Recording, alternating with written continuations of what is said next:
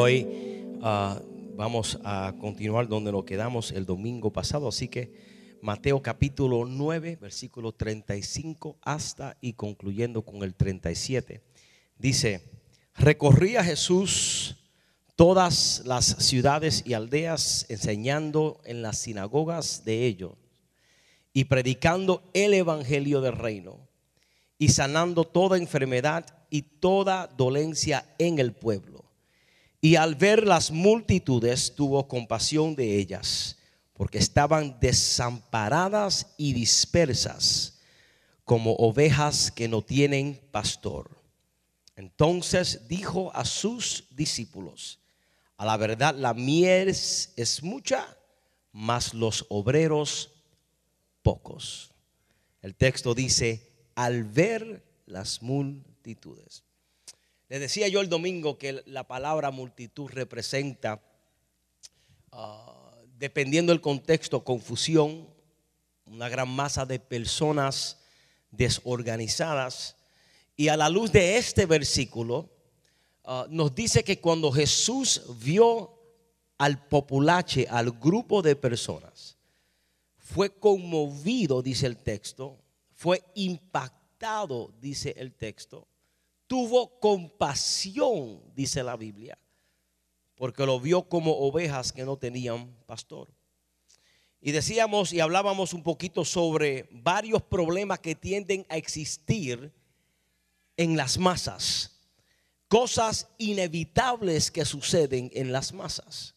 En las masas es un poco difícil tener control absoluto de las cosas y es en las, en las multitudes donde se da la tendencia, donde se manifiesta necesidades, se manifiesta cosas como discordia, y lo vamos a ver al final de este mensaje, un versículo. Ah, distracción puede ocurrir dentro de la multitud.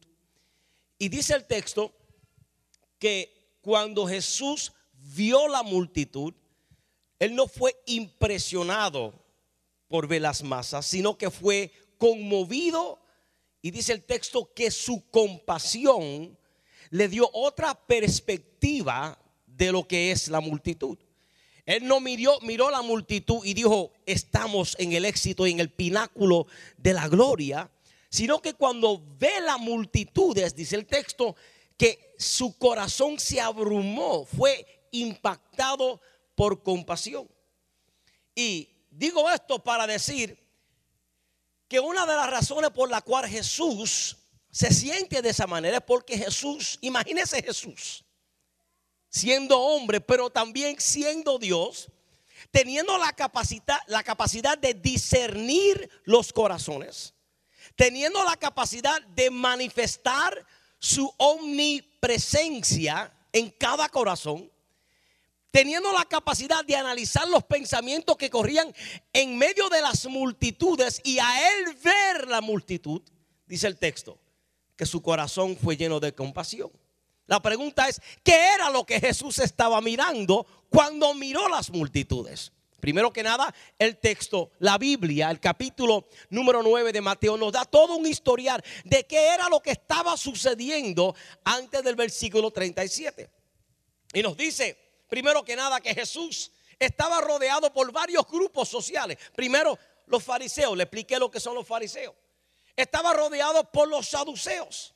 Estaba rodeado de personas aprovechadoras tratando de sacar un beneficio. Es como cuando, es como cuando, cuando, cuando pasó la, crisis lamentable de 9-11 años atrás Usted sabe cuánta gente se aprovecharon de hacer camiseta con el 911. O sea, había gente que se aprovechaban de las masas para hacer negocio. Y todo ese tipo de dinámica se estaba dando en medio de la multitud, estando el Salvador del mundo para bendecir y transformar. No solamente había gente aprovechadores, había gente celosas. ¿Por qué Jesús está hablando con, colectadores de impuestos. Porque Jesús está sentado con pecadores. Había gente celosa, había gente enferma dentro de la multitud. Había gente con hambre y cuando Jesús ve el panorama completo, en vez de decir, la iglesia está llena, llegamos a la victoria, su corazón fue compungido. Ahora, Yo le dije a ustedes que el tema de este mensaje es rompiendo el síndrome Galileo. Ahora, vamos a asesorar si podemos lo que la Biblia nos dice en cuanto a Galilea. ¿Qué era Galilea? Primero que nada, Jesús está en Galilea. La palabra Galilea en el griego significa circuito, significa un ámbito social, significa un lugar oh, conglomerado por varias ciudades, por varios pueblos, por varias aldeas. Y precisamente Galilea se componía de 270 ciudades, pueblos, aldeas. O sea, el tú decir, voy a establecer un negocio en Galilea, eso era estratégico. Por eso, hermano, cuando Cristo viene a la tierra, o sea, el, él escoger Galilea para empezar su ministerio, que dicho sea de paso, el primer año a año y medio del ministerio de Jesús, Jesús lo empezó en Galilea. Eso no fue coincidencia. Jesús estratégicamente dice, yo tengo, si voy a plantar el ministerio de Cristo y voy a establecer un reino que va a transformar al mundo, tengo que ubicarme en una ciudad que sea ciudad circuito que pueda impactar sobre 270 ciudades, pueblos, aldeas. Y intencionalmente Jesús por año y medio se dio a la tarea predicar en Galilea. Y lo vemos en el capítulo 9, versículo 1 a 8. Escuche esto, hermano. Mientras Jesús está predicando, Jesús está predicando un reino, pero a la misma vez está satisfaciendo necesidades de la multitud. Y todo el capítulo 9 del libro de Mateo te da una historia de todo lo que Jesús estaba haciendo. Primero que nada, versículo 1 a 8, al 8. Jesús perdona y sana a un paralítico. Jesús perdona y sana a un paralítico. Ahora, imagínese, imagínese que Jesús está rodeado por las multitudes. Dentro de las multitudes hay fariseos, hay saduceos, hay escribas, hay hipócritas. Y ahora Jesús se da la tarea, mira lo que dice el texto, no solamente de sanar al paralítico, pero perdona al paralítico. ¿Sabe lo que causa eso en la mente de los fariseos? Pero ¿quién es este hombre? Para perdonar pecados. ¿Y quién es este hombre teniendo la autoridad? ¿Quién puede perdonar pecados si no es Dios? En medio de toda la agenda de Jesús, mientras Él ayuda a la gente, se levanta dentro de la multitud, gente en contra del ministerio de Jesús. Mientras que está sanando, versículo 1 al 8, ahora versículo 9 al 12, Jesús recluta a uno de sus discípulos llamado Mateo. ¿Y quién era Mateo? Mateo era una de las gente más odiada en Jerusalén. Porque Mateo era un judío que trabajaba para Roma para quitarle impuestos a los judíos para el beneficio de Roma. Y cuando viene Jesús a escoger sus discípulos, primero después que sana un paralítico, comienza, dice el texto, a reclutar a un hombre que no era amado por los judíos. Ahora, imagínese hermano, imagínese el bochinche que se, pero mira Jesús perdonando pecados, quien es para perdonar pecados, y ahora está de que pasándosela con, con ladrones que se pasan robándole dinero a nosotros que somos los judíos, y él dice que él es de la tribu de David, de la linaje de David, ¿cómo es posible que uno de la linaje de David viene ahora para endosar a alguien que está en hermano, esto es un desastre, mientras que las multitudes están con Jesús, esto está sanando, está perdonando, está restaurando, y toda la gente está con los ojos encima de él. Los fariseos habían hablaba en contra de Jesús y se preguntaban, pero ¿qué tu maestro? ¿Por qué tu maestro te sienta con pecadores? ¿Cómo es posible que tú dices que eres el Hijo de Dios y te estás sentando con pecadores? Eso es lo que Jesús está bregando. Versículo 1 al 8, perdona un paralítico. Versículo 9 al 12, Jesús recluta a Mateo. Versículo 14 al 17, Jesús ahora es cuestionado sobre el ayuno ceremonial comiencen ahora a cuestionar si él verdaderamente vive por los decretos de la Biblia y vive por los principios de la ley. Ahora no lo están atacando por lo que hace, lo están atacando por su práctica religiosa. Versículos 18 al 26, Jesús ahora resucita a la hija de Jairo y sana a la mujer del flujo de sangre. Versículos 27 al 30, Jesús ahora recobra la vista de dos ciegos. Y versículo 32 al 34. Jesús sana a un hombre mudo. Todo esto Jesús lo está haciendo y tiene oposición. Y tiene enemigos. Y tiene personas que están mirando a ver si rompe una de las reglas de la ley. So, hermano, por casi más de un año, Jesús está sumamente ocupado predicando, sanando. Hermano, yo, yo no sé si usted sabe, pero predicar, hay gente que me ven aquí, ah, mira, es un mamey. Mira, hermano, yo mañana empiezo el mensaje del domingo. Y estoy orando y estoy, Señor, guíame y guíame. Imagínate, hermano, yo, yo, a mí me toma una semana para preparar un mensaje de 30, 40 minutos. Imagínate a Jesús predicando todos los días. Mientras está predicando, está sanando enfermos. Mientras está predicando, levantando muertos. Mientras está predicando, limpiando a leproso. Mientras está predicando, dándole vista a los ciegos. Y encima de todo eso, tiene gente que hablan en contra de él. Gente que lo están criticando. Gente que está buscando si él dice un versículo fuera de contexto para matar. Imagínese, hermano, la presión. Por un año y pico Jesús ocupado predicando, sanando, ministrando a los que seguían. Pero en el versículo 36 llegó un punto donde él paró de hacer lo que está haciendo y se dio la tarea de evaluar y mirar las multitudes. Porque hermano, existe la tentación de permanecer iguales en medio de la multitud. Existe la tentación de escondernos dentro de la multitud y, dar la apariencia de que todo está bien. Pero lo bueno de Jesús es que Jesús puede escrudiñar y ver y mirar y tocar el corazón donde nadie lo puede tocar. Ahí se mete Jesús. Ellos estaban distorsionados por más de un año y medio, siguiendo a Jesús por más de un año y medio, y estaban distorsionados.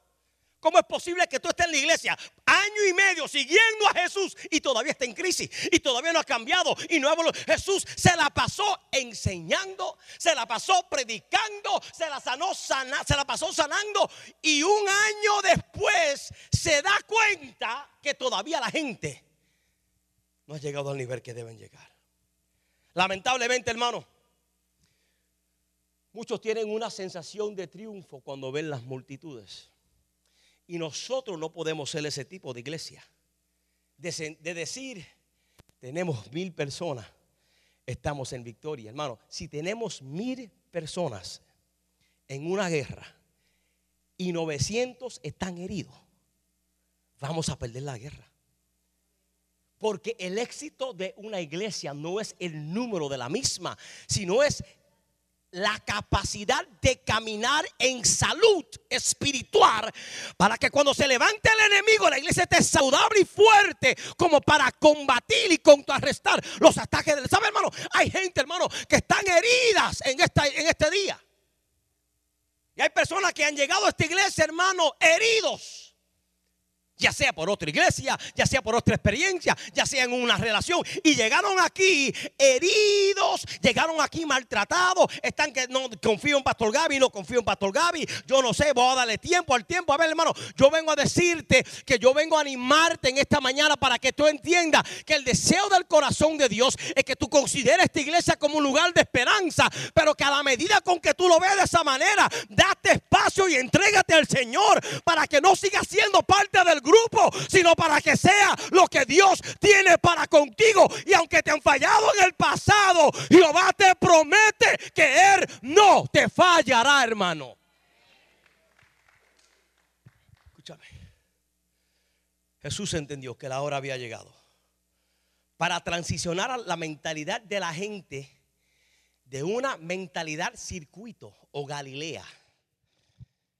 Porque todo el mundo que iba a Galilea, mira hermano, mire para acá todo el mundo que quería establecer ministerio en Galilea o negocio en Galilea, ¿saben lo que estaban pensando? En ellos mismos. Voy para Galilea porque hay 270 ciudades. ¿Sabe todos los chavos que, perdón, sabe todo el dinero que yo me voy a hacer?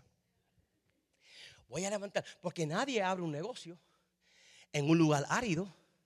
Nadie abre, abre una franquicia en un lugar donde no hay gente, porque usted está buscando a dónde quedan todos. Si usted va a vender arroz con gandules, ¿a dónde usted va? a Winter Garden. Señor, reprenda al diablo. Usted se baila a la OBT. Usted se baila a Kisimi. Usted se va a ir a, Conroy, porque es donde están todos los hispanos. O sea, o sea, cuando Jesús, cuando Jesús ve a Galilea, él dice, espérate, espérate, espérate, tengo que ir a un lugar donde yo pueda promover este evangelio. Pero llega un punto en el ministerio de Jesús que Jesús dice, ahora que estoy en un lugar influyente, donde puedo alcanzar a 270 ciudades, ahora tengo que cambiar mi estilo de ministrar, porque si yo me mantengo conectado, al síndrome Galileo, yo puedo caer en la trampa de pensar que el éxito de mi ministerio está en las multitudes que me rodean. Yo tengo que romper el síndrome Galileo, porque si yo me doy a la tarea de decir, mira cuando camino están las multitudes que me siguen, yo puedo pensar que entré en el ámbito del éxito y todo lo contrario, seré ahogado por la cultura del contexto Galileo que te dice, mientras más viene, mejor está la cosa. ¿Y qué hace Jesús? Jesús? ¿Qué hace Jesús? Jesús hace un asesoramiento después de año y medio. Y dice, yo tengo que romper el síndrome Galileo. Escúchame. Jesús entendió que la hora había llegado para transicionar la mentalidad de ciudad circuito a mentalidad de cosecha. Escúchame. Mentalidad circuito es, ¿qué yo puedo sacar para mí? Mentalidad cosecha es a quién yo voy a sembrar. Porque tú no puedes cosechar nada que tú no estés dispuesto a sembrar primero. Porque hay momentos, hermano, en donde Dios se ocupa en darnos palabras para inspirarnos, hay momentos dentro de la multitud que Dios se ocupa en darnos una palabra para, para edificarnos. Y yo pienso que muchas personas que han llegado a esta iglesia en año y dos meses, Dios los ha traído aquí para darte una palabra, para sanarte, para darte esperanza, para vivificarte. Pero el fin de esa palabra no es que todos los días se te paren los pelos, que venga animado y salga corriendo como cabrito por la manada. Eso es bueno.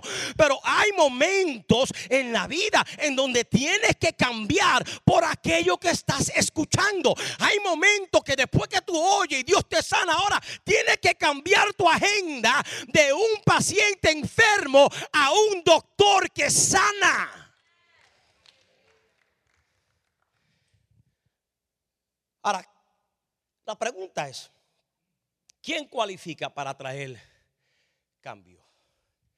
Jesús mira a la multitud y dice, conmigo están los fariseos Chicos, pero ellos no cualifican. Porque viven una apariencia por fuera, por, dentro son sepulcros blanqueados. No, ellos no cualifican. Vio a los saduceos, que eran gente de dinero, hermano. La gente más, más, pudiente en los tiempos de Cristo eran los, los saduceos. Jesús dice, si, fuera, si Jesús fuera otro, ay bendito. Todo el liderato de Jesús fuera compuesto de saduceos. Jesús a ninguno de los saduceos cogió. Jesús tenía la capacidad de buscar a los escribas, gente que conocía la ley. No les coge. Porque Él cuando ve la multitud, Él no ve lo que tú ves y lo que yo veo, hermano. Cuando Él vio la multitud, Él miró detrás de la falda, Él miró detrás de la corbata, Él miró detrás de la túnica, Él miró detrás de los rituales, Él mira detrás, más allá de todo eso, Él mira el corazón y escrudiña el corazón. Y aunque por fuera no te vea bien, pero Dios no se impresiona por las apariencias exterior, Él se impresiona por la disponibilidad de servir al Señor, aunque estoy débil, pero si me usa, heme aquí, envíame a mí. Año y medio después Jesús dice, ah, yo tengo que romper el síndrome Galileo. Los discípulos impresionados, los doce, por las masas y la multitud, de que en una ocasión Jesús fue reprendido por los discípulos, maestros, maestros, cambia el mensaje, porque se van a ir la gente. Se van a ir. Y Jesús le dice, Pedro, si quieres, vete tú también. Y él responde, ¿y a quién iremos? Si solo en ti hay palabra de vida. So, ¿Quién cualifica para traer cambio? El cambio de Galileo al cambio de cosecha. ¿Quién cualifica? Versículo 37 nos dice quién cualifica. Dice versículo 37. Entonces dijo a sus discípulos. Note esto, hermano, note esto. En ese mismo capítulo, Jesús recluta a quién? A Mateo. Mateo en ese punto en su vida no hizo cuatro años de instituto, no se graduó de seminario. Él recién lo saca de ser colectador de impuestos y ahora versículo después dice el texto, entonces dijo a sus discípulos, a la verdad la mies es mucha, mas los obreros poco. Jesús les dice a los discípulos que el fin de una iglesia no es ser parte de la multitud que sigue a Cristo, sino que el fin que tiene ellos que hacer es convertir las multitudes en discípulos. El éxito de una iglesia es cuando la iglesia entiende el poder de convertir multitudes en discípulos. Escúchame. Por eso, como dijo tu hermano Jonel, el año que viene, en enero, estaremos hablando bajo, bajo lo que tiene que ver grupo de esperanza. Porque cualquiera dice, bueno, mira, aquí hay casi 200 y pico personas. Tremendo, gloria a Dios. Mira, estamos creciendo, tenemos ya 600.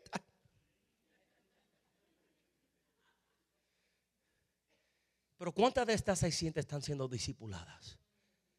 Y, están creciendo. Jesús pudo haber dicho, discípulos, que sean allá. Mira la gente, mira cómo está lleno. Ah.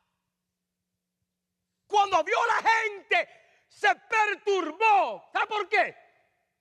Porque vio masas, vio desorden, vio confusión y no vio gente aptas. Escúchame, hermano. Grupos pequeños. Es el escenario, es la plataforma, es el andamiaje para un discípulo efectivo. Mira lo que dice Lucas capítulo 9, versículo 14 al 17. Dice, Estamos hablando de, la multiplicación de los panes y los peces. Mira lo que dice. Y eran como cinco mil hombres. Así que si habían cinco mil hombres, por cada hombre, porque cuando ahí habla de hombre, no está hablando de hombre, mujer y niño, está hablando específicamente de hombre. Cuando hacen el conteo o el census en la Biblia, nunca se refiere a mujer, nunca. Siempre es, cuando hacen census es los hombres. So, si había cinco mil hombres, es, probable que había una mujer para cada hombre y es probable que había un hijo para cada mujer. So, si habían cinco mil hombres, hay una gran probabilidad de que en ese día habían 15 mil y pico de personas. Dice el texto, eran como cinco mil hombres. Entonces dijo a sus discípulos, este culto está lleno, postearlo en Facebook. Él no hizo eso. Mira lo que él dice, mira lo que él dice. Hacerlo sentar en grupos de 50 en 50. Así lo hicieron, haciéndolo sentar a todos. Escuche esto. Y tomando los cinco panes y los dos pescados, levantando los ojos al cielo, los bendijo y los partió y dio a sus discípulos para que los pusieran delante de la gente y comieron todos y se saciaron y recogieron lo que sobró, doce canastas de pescados. Mira lo que hace Jesús ante las masas. Jesús dice, no, no, no, no, no. Si, si, si nos regocijamos por las masas, estamos viviendo en el síndrome Galileo. ¿Qué hace Jesús? Hermano, ¿cuántos, ¿cuántos de ustedes estuvieron aquí en el día de nuestro aniversario? Levante la mano. Usted se acuerda lo lindo que esto estaba lleno. Y yo sé que usted se sintió como yo me sentí. Wow. Wow. Gloria a Dios. Jesús cuando vio 15 mil personas, su corazón lo llevó. Vamos a hacer grupos pequeños. Grupos. Ahora, ¿cuál es el poder de grupos pequeños? Escucha esto, hermano. Primero Jesús lo hace sentar. Que eso habla de discipular. Grupos de 50. No es hasta después que Jesús los disipula. Porque ahora para cada grupo hay un líder. Después que lo disipula, ahora viene el proceso de milagro. Dice el texto, primero lo sentó en grupos de 50, luego cogió el pan, lo rompe y mientras rompe el pan, el pan se multiplica. O sea, el milagro de la multitud se dio en el discipulado del liderazgo de Cristo. Si él no hubiera, pienso yo, si él no hubiera puesto a la gente en grupo, ¿cómo se iban a dar cuenta quién comió, quién no comió? So, el milagro de un creyente es el resultado de un discipulado efectivo. Él coge el pan y lo rompe. Después que lo hace en grupos pequeños. Es ahí donde comienza el proceso de nutrición. Ningunos comieron hasta que no fueron puestos en grupos pequeños. Y dice el texto que no solamente todos comieron, sino que se saciaron. Y eso nos habla del milagro de la provisión. no solamente comieron, no solamente se saciaron, pero dice el texto que hubieron 12 canastas que sobraron. Porque cuando Jesús vio las masas, rompió el síndrome Galileo y vio las multitudes como ovejas que no tenían pastor. Por eso, hermano, tenemos que ser una iglesia como Dios es con su pueblo. Dios no es impresionado por las masas. Dios no es impresionado por el número de gente. Yo le dije a usted el domingo que Dios nos prometió que vamos a ser una iglesia de influencia para su gloria y vamos a ser una iglesia que vamos a llenar esto para su gloria. Pero yo quiero que usted sepa que, que cuando estemos creciendo, porque estamos creciendo, que usted no piense que el éxito de esta iglesia es llenar el templo. Eso es bueno. Hay que disipular a la gente. Que la gente sepa, que y ahora que aceptar a Cristo, ¿qué hago ahora? Le sigo dando puña a mi esposa. ¿Qué hago ahora? Me sigo fumando marihuana. ¿Qué hago ahora? Me sigo metiendo en pornografía. Alguien tiene que enseñarle. Dios no es impresionado por las masas. Dios, Dios opera diferente a nosotros. Dios, para llenar el mundo entero, hizo un hombre. Un hombre. Pero ese hombre era un grupo pequeño. Porque ese hombre es cuerpo, alma y espíritu. Y dice la Biblia que donde están dos o tres. Jesús, Dios es un grupo pequeño. Porque Él es el Padre, Él es el Hijo y Él es el Espíritu Santo. O sea, cuando Dios hace las cosas, Él no las hace quiero hacerlo. No, no, Dios, Dios es el Dios que cuando empieza las cosas, Él, como Él nos impresiona por las masas, Él puede cogerlo a un Adán y en un Adán ponerle todo en Adán para que Adán sea el hombre que impacte su mundo. Escúchame, hermano, cuando Cristo, te, cuando Dios te trajo a esta iglesia, Él no te trajo aquí para que tú seas parte de un número. Él te trajo aquí porque Él sabe que tú tienes y yo tengo la capacidad de que en sus manos Él me pueda usar para tomar a alguien y edificarlo y bendecirlo para la gloria del Padre. Hay una narrativa bíblica en el libro de jueces, capítulo número 7, la quiero leer, para que usted vea cómo es que Dios funciona. Jueces capítulo 7, versículo 2 al 7. Escuche esto. Y Jehová dijo a Gedeón, el pueblo que está contigo es mucho para que yo entregue a los madianitas en su mano. No sea que se alabe Israel contra mí diciendo, mi mano me ha salvado. Ahora pues, haz pregonar en oído del pueblo diciendo, quien tema y se estremezca, madrugue y se devuelva desde el monte de Galaad. Y se devolvieron de lo del pueblo 22 mil. De 32 mil que habían, se fueron 22 mil. Porque aunque estaban en el grupo y eran parte de la multitud, cuando llegó el momento fuerte, ay, Tito, ¿cuántos saben que eso pasa en la vida? En la vida vienen momentos fuertes, pero hay, veces que tú pasas por la vida y todo está bien y tienes tu corillo y tienes tu gente y tu amigo. Pero cuando la cosa se pone apretada, se va la gente, hermano.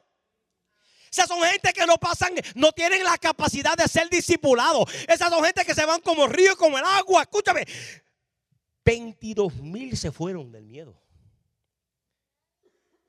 Ahora, si yo fuese Gedeón, pero papá, ¿qué tú estás haciendo? Escúchame, versículo 4. Y Jehová dijo a Gedeón, todavía tiene mucho. Llévalos a las aguas y allí te los probaré. Y del que yo te diga, vaya este contigo, irá contigo. Mas de cualquiera que yo te diga, este no vaya contigo, el tal no irá. ¿Por qué? ¿Sabe lo que Dios está haciendo ahí? Escrudiñando corazones. Este no va, no. Este va.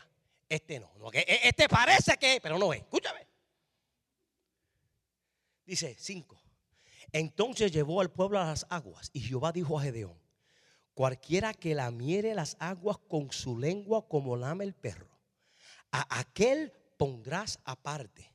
Asimismo, a cualquiera que los doblare sobre sus rodillas para beber, y fue el número de los que lamieron llevando el agua con la mano en su boca, 300 hombres y todo el resto del pueblo que se dobló con mucha ética y cortesía y mucho protocolo. Escúchame, y todo el pueblo que se dobló sobre sus rodillas para beber las aguas, entonces Jehová dijo a Gedeón, con estos 300 hombres que lamieron el agua, con ellos traeré salvación para mi pueblo. ¿Qué es lo que te quiero decir? El síndrome Galileo se impresiona por las multitudes, pero el espíritu de cosecha se enfoca en sembrar en personas. Por eso, qué piano. Por eso, cuando hablamos de lo que estamos haciendo como iglesia, hay gente que me pregunta, pastor, Pastor, ¿por qué no? ¿Por qué no edificamos un templo grande? Porque Dios va a hacer algo grande en New Birth Español. ¿Por qué no compramos un catedral, una catedral grande? Para que todos los que vengan por las puertas queden impresionados. Y yo sé, hermano, que Dios nos va a dar un templo, yo lo creo. Yo sé que Dios nos va a dar un lugar para adorar. Y cuando Dios nos los dé, lo vamos a celebrar con bombo y platillo. Pero ahora, en el proceso que estamos nosotros, tenemos que tener cuidado de no errar el blanco. De pensar que el éxito de una iglesia es cuántas personas se reúnen. Porque si eso fuese así, entonces yo pastorearía en Millennium Mall. Yo pongo mi tarima en el Mall Millennia, donde hay miles de personas. Pero Jesús no está buscando multitudes. Jesús está buscando discípulos. Jesús no está buscando lo que el mundo dice que es una iglesia exitosa. Jesús está buscando un grupo de personas que diga, pastor, Dios primero, pastor, ¿cómo podemos cambiar las vidas de esta iglesia. Por eso para mí, hermano, para mí, si usted me pregunta, ¿cuál es tu pasión? Mi pasión es ayudar al menesteroso. Mi pasión es ayudar al desamparado. Mi pasión es bendecir al que no tiene. Mi pasión es bendecir a aquel que quizás tenga muchas cosas, pero no tiene paz en el corazón. esa es mi pasión, hermano. Porque yo entiendo, hermano. Escucha, hermano. Jesús pudiendo escoger fariseo, no lo hizo. Pudiendo escoger saduceo, no lo hizo. Es más, con el único que él se juntó.